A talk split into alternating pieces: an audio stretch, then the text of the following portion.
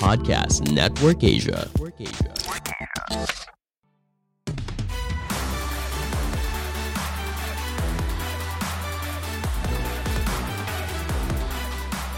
Di episode kali ini akan dibahas tentang modal penting untuk terus bertumbuh. Kali ini, Erwin Parengkuan akan membahas dan juga menyimpulkan dan menambahkan satu kualitas mendasar supaya kamu bisa sukses secepatnya. Hmm, kayak apa ya? Yuk kita dengerin bareng.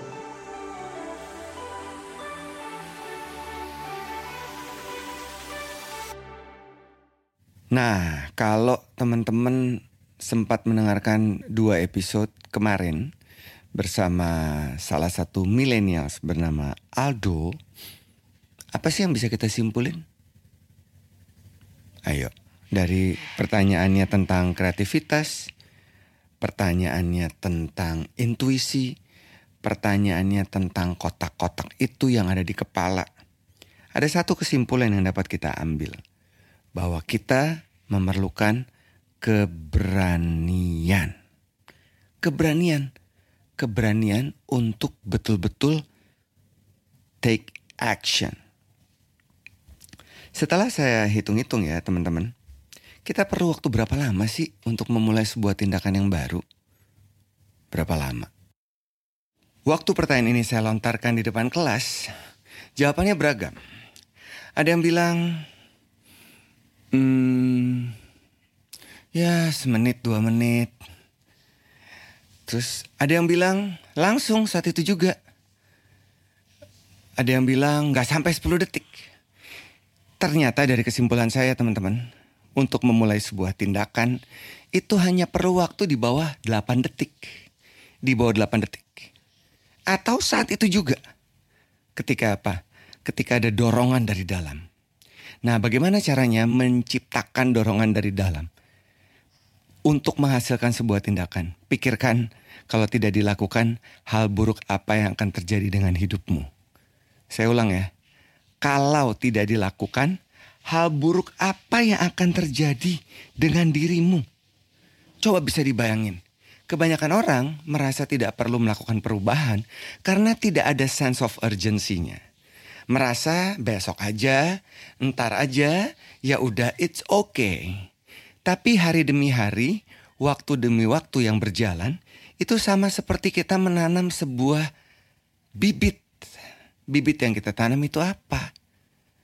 Kalau saya, saya tidak mau menanam bibit kemalasan. Nggak mau. Saya itu manusia planning. Semua harus terencana. Walaupun I'm also an easygoing person. Saya ini bisa sangat teratur, tapi ketika apa yang sudah saya rencanakan, saya harapkan tidak terjadi seperti ekspektasi saya, saya kemudian menurunkan ekspektasi saya dan kemudian menjadi orang yang easygoing. Ya udah, kalau udah kejadian mau diapain? Ini berhubungan dengan orang lain ya. Yang barusan saya sampaikan ini berhubungan dengan orang lain. Nah, ketika kita nih, teman-teman sekalian, mau melakukan sebuah perubahan, ya syaratnya cuma tindakan. Kata kuncinya sebuah tindakan dan tindakan semudah itu. Caranya adalah sekali lagi pencet tombol sense of urgency-mu.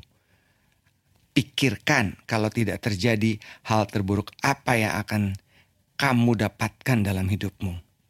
Atau buatlah sebuah nightmares Nah ingat loh ya, tindakan besar itu lahir dari tindakan kecil. Little by little. Nah ini yang perlu dipikirin. Ini yang perlu dibayangin. Ini yang perlu diciptakan ketakutan atau urgency. Kalau tidak, ya lewat begitu saja. Bayangkan lima tahun dari sekarang apa yang terjadi dengan hidupmu. Itu adalah seperti yang teman-teman dengerin di podcast sebelumnya. Nah, saya mau mengajak teman-teman untuk mundur, mundur ke abad 17 sampai abad 18. Ada sebuah data yang menarik ya. Dan ini rupanya nggak banyak orang tahu.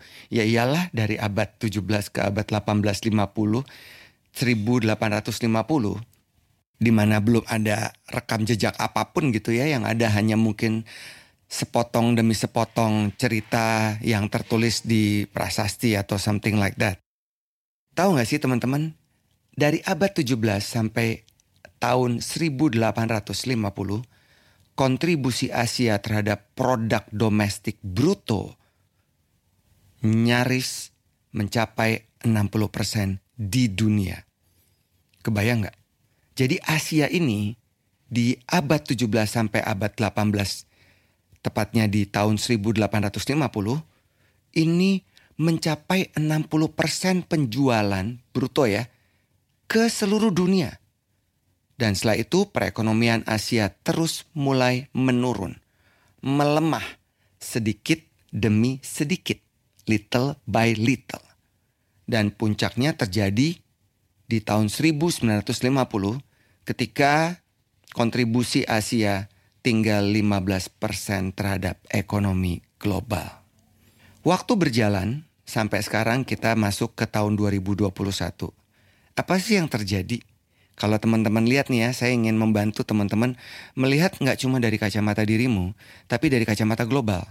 Kan kita orang yang kreatif. Dan kita kan orang yang selalu ingin tahu, penasaran. Kita perlu tidak hanya melihat dari kacamata kita, tapi kita juga melihat dari kacamata makro. Nah, sehingga teman-teman tahu nih, tindakan apa yang akan saya lakukan berhubungan dengan informasi yang akan saya sampaikan. Tahun 2021 ini, bayangkan posisi negara yang paling superpower.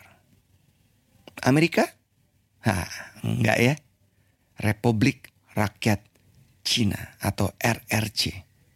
Nah, bayangkan Tiongkok teman-teman. Saat ini bisa dibilang perkembangannya luar biasa bahkan tidak sampai satu generasi mereka bisa berubah loh. Dulu yang saya dengar ya, kalau pergi ke Shanghai atau Beijing itu jorok banget dan segala macam. Saya kemudian berkesempatan untuk pergi ke Shanghai dan juga ke Beijing di tahun 2000 mungkin 2014 saya lupa. Saya tidak menemukan apa yang dikatakan oleh orang karena Tiongkok sudah berubah, sudah jauh lebih bersih dan lebih bermartabat bisa dibilang, lebih modern. Waktu saya datang ke sana, saya melihat di Shanghai, wow, gedung-gedungnya gokil banget. Saya jadi ingat waktu saya ke New York, ini maksudnya bukan sombong loh ya teman-teman ini bercerita tentang pengalaman dan membandingkan sesuai dengan topik yang saya sampaikan. Kalau saya berada di New York melihat gedung-gedung tinggi pada saat itu ya, pada saat itu saya pergi ke sana, sebelum saya ke Tiongkok dan setelah saya ke Tiongkok saya sempat mampir ke New York dan saya begitu melihat betapa megahnya Shanghai by night. Saya bilang gila ini emang gokil banget. Tidak heran teman-teman. Saat ini RRC ini bisa dibilang perkembangannya udah melewati Amerika Serikat. Kemudian menyusul Jepang, India, Korea Selatan yang juga gokil banget. Kita tahu K-popnya dan segala macam produk-produk mereka yang selalu menjadi incaran masyarakat seluruh dunia. Dan satu lagi negara kita Indonesia. Jadi teman-teman, kalau presiden kita saat ini bilang Indonesia emas tahun 2045, diperkirakan tahun 2050 akan ada Asia emas. Asia emas, yaitu China, Jepang, India, Korea Selatan, dan Indonesia. Nah, negara-negara tadi nih yang di Asia akan terus merangkak naik ke atas dan meninggalkan pertumbuhan ekonomi Amerika Serikat dan negara Eropa lainnya. Sampai puncaknya di tahun 2050. Nah ini berarti ini abad Asia, di mana Indonesia menjadi salah satu pemain vitalnya. Nah kita di mana teman-teman? Lu di mana? Ada di mana? Sampai saat ini dan membayangkan dirimu. Modalnya tinggal melangkah. Memang ya teman-teman saya mau bilang. melangkahkan kaki untuk melakukan suatu tindakan itu perlu dorongan yang kuat tadi ya, alarm yang perlu dipencet. Dan perlu apa? Perlu konsistensi. Jangan pernah berhenti.